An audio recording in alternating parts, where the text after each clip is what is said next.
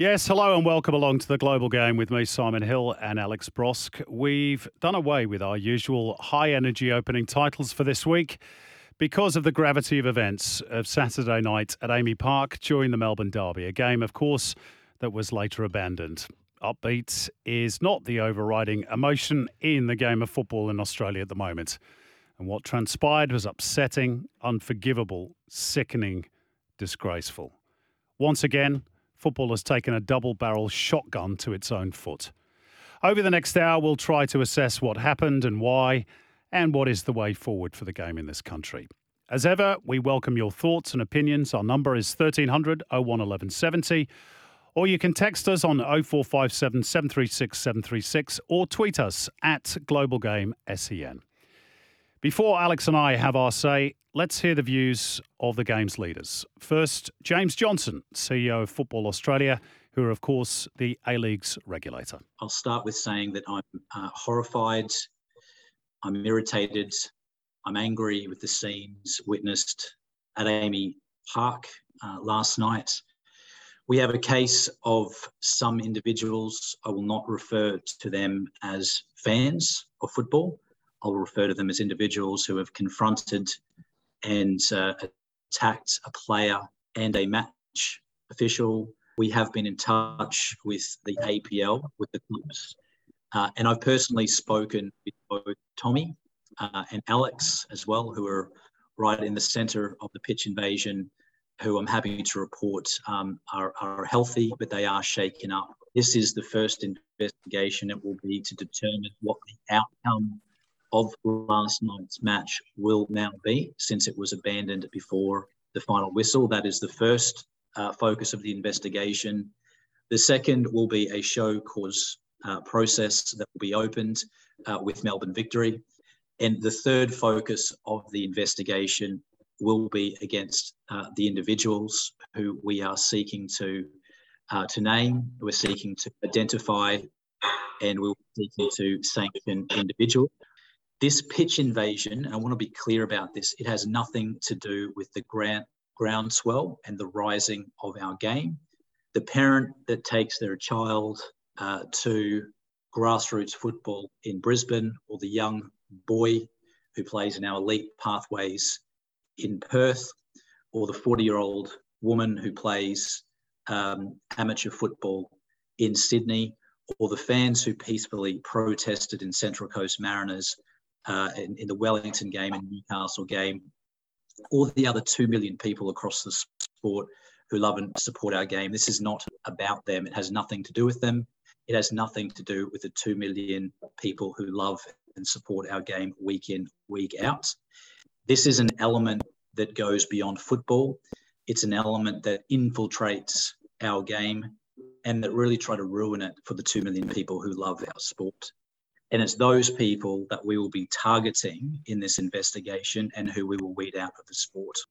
And our apologies for uh, the quality of some of the audio there in uh, James Johnson's statement. That show cause, as I'm sure you know by now, was duly delivered to Melbourne Victory on Monday morning. Victoria Police, meantime, said on Sunday they were investigating the events, and on Monday, three people were charged. Uh, today, it's been confirmed that two lifetime bans have been issued, including uh, one to the person who has been labelled Bucket Man, who threw that at Tom Glover. Uh, Victory CEO Caroline Carnegie also made a statement on Sunday. Uh, first and foremost, we want to make sure and apologise to, to Tom Glover and to Alex King. I think there was a Channel 10 cameraman that we injured as part of uh, the fans invading the pitch at the game. I also want to make it very clear that in no way, shape, or form does Melbourne Victory advocate for what happened last night. In fact, we condemn it. And there is no possible excuse for players, cameramen, referees coming to work and not being safe. There's no place at our club, no place in the game, no place in the league for that sort of behaviour. I'm disgraced, at, appalled at what happened last night, and you know we've tried to work with our fans in a number of different ways to make sure that they can be here to support the club and do it in the right way. And I think last night shows us that, you know, we've come to a, a point in time where what we've been doing probably hasn't been as successful as we'd like, and we just can't condone what went on. Uh, but there are a lot of fans of Melbourne Victory and a lot of members that do the right thing and they turn up and they support the boys and they support the girls. And, you know, we stand as, as one with those fans. But, but the others that just displayed what they did last night, we don't want them in our club. That's uh, the words of Caroline Carnegie, the Melbourne Victory CEO. Finally, let's hear from the CEO of the A Leagues, Danny Townsend, who appeared on Sunrise on Sunday. Yeah, look, it was disgraceful. It was a, a, small group of individuals that used the Melbourne Derby as a platform to demonstrate antisocial and illegal behaviour. You know, it, it wasn't just an assault on a player or an official or a cameraman. It was assault on the football family. And, you know, when families are compromised, you need to get behind them and support them and make them feel better and, and not dampen their enthusiasm for doing the things they love. And, look, for me, it wasn't a reflection of football. It wasn't a reflection of the A-Leagues. It, it was certainly not a reflection of Melbourne Victory. It's the biggest club in the competition. Their fans love their club. They, they love the, the teams that represent their club. They love the players that represent their club. And importantly, they love football. And those people do not love football. Uh, will you consider banning all fans that were there for the victory? No, not at all. You've got to be sensible about these things. These are a small group of, of perpetrators that, that don't love football, that don't love the A League and don't love Melbourne victory. And we've got to weed them out and we've got to make sure that what happened on Saturday night never happens again. Well, that decision not to exclude all supporters, of course, may not be the APL's to make. Football Australia's show cause letter to victory on Monday states that the governing body has a wide range of sanctions at its disposal, including fines, the loss of competition points, and or the playing of matches behind closed doors or on neutral territory. Now, today, uh, supporters of the rest of the A League clubs, or at least the uh, active groups that uh, represent them, have put out a collective statement. And they have reiterated their commitment to the cause that saw supporters, these are their words, not mine, boycott and walk out of stadiums this past round. They say they were shocked at the scenes that took place in Melbourne on Saturday and condemn any of the violent protests that have damaged not just the message behind a peaceful, active, and unified movement, but the reputation of football supporters across the country. Nevertheless, they say we must endure in solidarity to enact meaningful change within the game we love so much for the good of its future. And they go on to say the governance of our league by the APL and the handling of the grand finals decision has highlighted the need for true reform that puts fans at the centre of decision making. They go on to make four requests. They want the establishing of an A League supporters committee that is consulted by the APL on decisions that impact its key stakeholders. Secondly, structural change in governance at an APL board level to have total independence from any club involvement. Thirdly, a wholehearted and unreserved apology by the APL for their disregard, egregious disregard, that's their words again, not mine, of the game's key stakeholders, players and supporters in brackets in the grand finals decision. And fourthly and finally, an exploration into the reversal of the decision to sell the next three grand finals to Destination New South Wales or any commercial alternatives available. That's uh, with all the badges of the various active groups across the league, excluding Melbourne Victory. Uh, and it must be said, Canberra United, whether they have been consulted, of course, they have a women's team, but not a men's team. Um, but uh, we're told that they have been consulted with uh, that statement as well. Now, it goes without saying, of course, that uh, we at the Global Game are relieved that Tom Glover, Alex King, and the Channel 10 cameraman, who all suffered injury at the hands of these thugs, are physically okay. That's the most important thing. On a wider level, where to from here? I don't think I've ever been more despondent about the state of affairs as I was after the weekend just gone. Every stereotype that we've fought hard against for years was underlined in triplicate on Saturday evening. Every fracture in the game exposed for the world to see. That this story made headlines globally the day before a World Cup final should be cause enough for those involved to hang their heads in shame. Sadly, I fear these idiots would only revel in their notoriety. I doubt they're football fans, but if they are, and they may be, then the answer's simple. Enforceable lifetime bans, which you've already seen for two for pitch invaders, and jail terms for those who cause injury. Victory will be sanctioned too as a club, rightly so. Even if the majority of their fans did behave in the correct manner, sanctions may yet be applied to Melbourne City as well. But that's the easy bit. Now, the genesis to this was, of course, the APL's decision to sell the next three grand finals to Sydney. I'm not suggesting for a moment that it's any excuse. It's not. Peaceful protest is a democratic right. Lawlessness isn't. And it's not the first time the original style Melbourne group has created problems. Even so, it's difficult to imagine this scale of trouble had the APL decision not been taken, especially as the Victory chair, Anthony Di Pietro, rode back from his involvement in it, setting in chain a domino effect which saw clubs duck for cover as the mushroom cloud of fallout grew ever larger. The timing of the announcement can also be called into question, coming as it did in the build up to one of the competition's biggest fixtures. Now, inevitably, with football in Australia, the blame game is in full swing. Even I received an unsolicited text from a member of the coaching staff at an A League club over the weekend, suggesting it was my fault and other members of the media that this trouble had occurred for fanning the flames in criticising the APL's decision.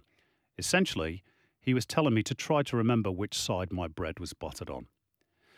Now, this is part of the immaturity of the game here. He knows who he is, and he's wrong especially in his assertion that I'm employed to be a voice of the game. I'm employed to cover it, not by football, but by Channel 10 and SEN. The media, of course, have to respond to events. And for people like Brosquey and I, who are voices in the game, when these things happen, we're asked for our opinions. And given the complexity of this decision, forming opinions aren't always easy. Come out on the side of the money that the game obviously needs, but impacts upon sporting fairness, and you get pelters from fans who question your credibility. Come out on the side of the fans, and you leave yourself wide open in the aftermath of incidents like this. The alternative, of course, is to, say, uh, to stay silent. Then you get accused of hiding. You simply cannot win. As I said in last week's show, being a journalist today is becoming almost an impossible job. We want the game to succeed, of course, but we're not PR agents. Most people think we should be, but of course, only for their side of the argument.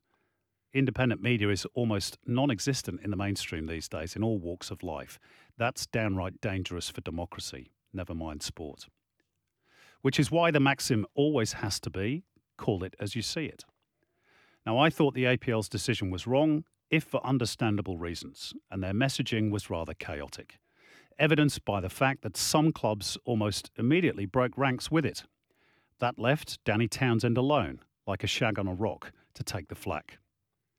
Now, some have quoted Steven Lowy's words from a few years ago when he told the game to be careful what it wished for, calling them prophetic. Maybe.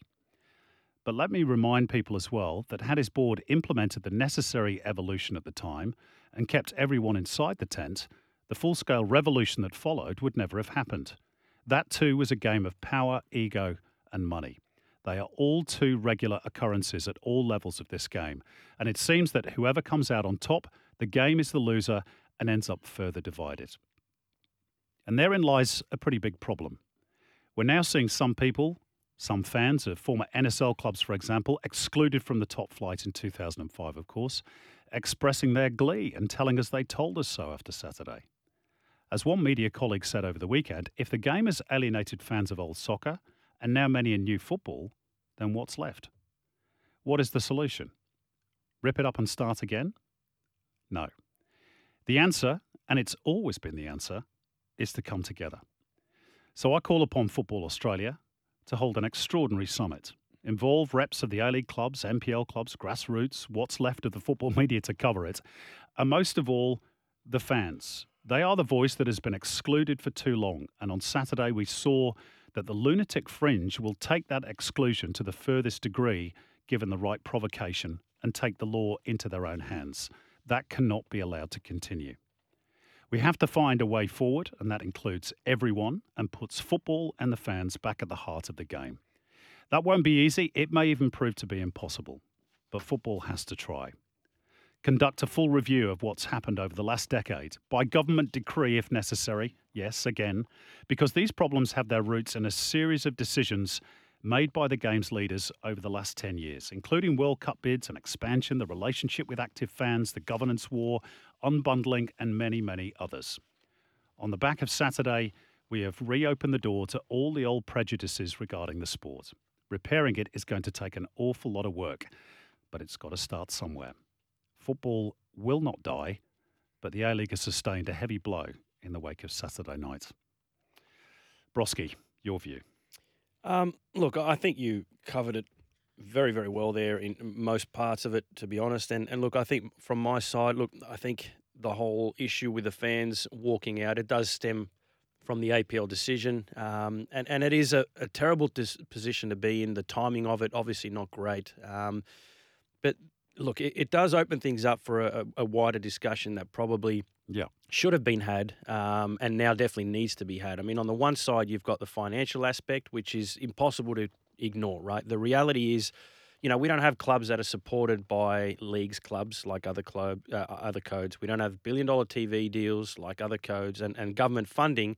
It is hard for us to get. So, you know, all of a sudden, New South Wales government throws $20 million at the game, and the trade off is the grand final situation that we got, where obviously the fans aren't happy. But if you turn down the offer, how do you then go and ask for money later? So you've you've got that part right, and and, and mm-hmm. how do we get money from them in the future? So for me, it, it sort of just comes down to the communication, how it was communicated. The APL should have sat down with all active supporter groups around the country in the beginning. I mean, there was talk that you know they should have had a voice and, and a seat um, to help with these decisions. The APL said they spoke to fans, but clearly not. Clearly not because they're not happy. And this isn't a decision that would have gone down well. So if they'd sat with them in the beginning, laid everything out on the table for them, for, for everybody to see and to understand why it needed to be done.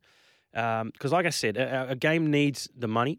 Of course it does. We're not big enough to turn down this type of offer but you also can't ignore the fans. So, in just sitting down, laying it all out, and explaining to them why this in a way needs to happen, surely there there would be a level of understanding. The games can't be that na- uh, the the fans can't be that naive to to listen to everything and say, well, no, we're not happy, because then they don't have a game to support in five years' time after this TV deal, right? So we there needs to be a level of understanding from both sides, but. Look, I think that what you mentioned there, your comments about the finger pointing that happens within our game, that, that's the part that disappoints me and really, you know, at times makes me really annoyed with our game and, and, and at times, again, w- want to walk away because as soon as there's any sign of trouble, instead of sticking together and finding a way through it, we, we've got, you know, in this particular situation, CEOs and clubs distancing themselves from the APL, leaving Danny Townsend high and dry to deal with a decision that they all contributed towards making, right? So they cut and run. So if the people who made this decision they can't stick together what chance do we have right? This isn't a time for finger pointing and people saying you know it's their fault and, and this person has fanned the flames.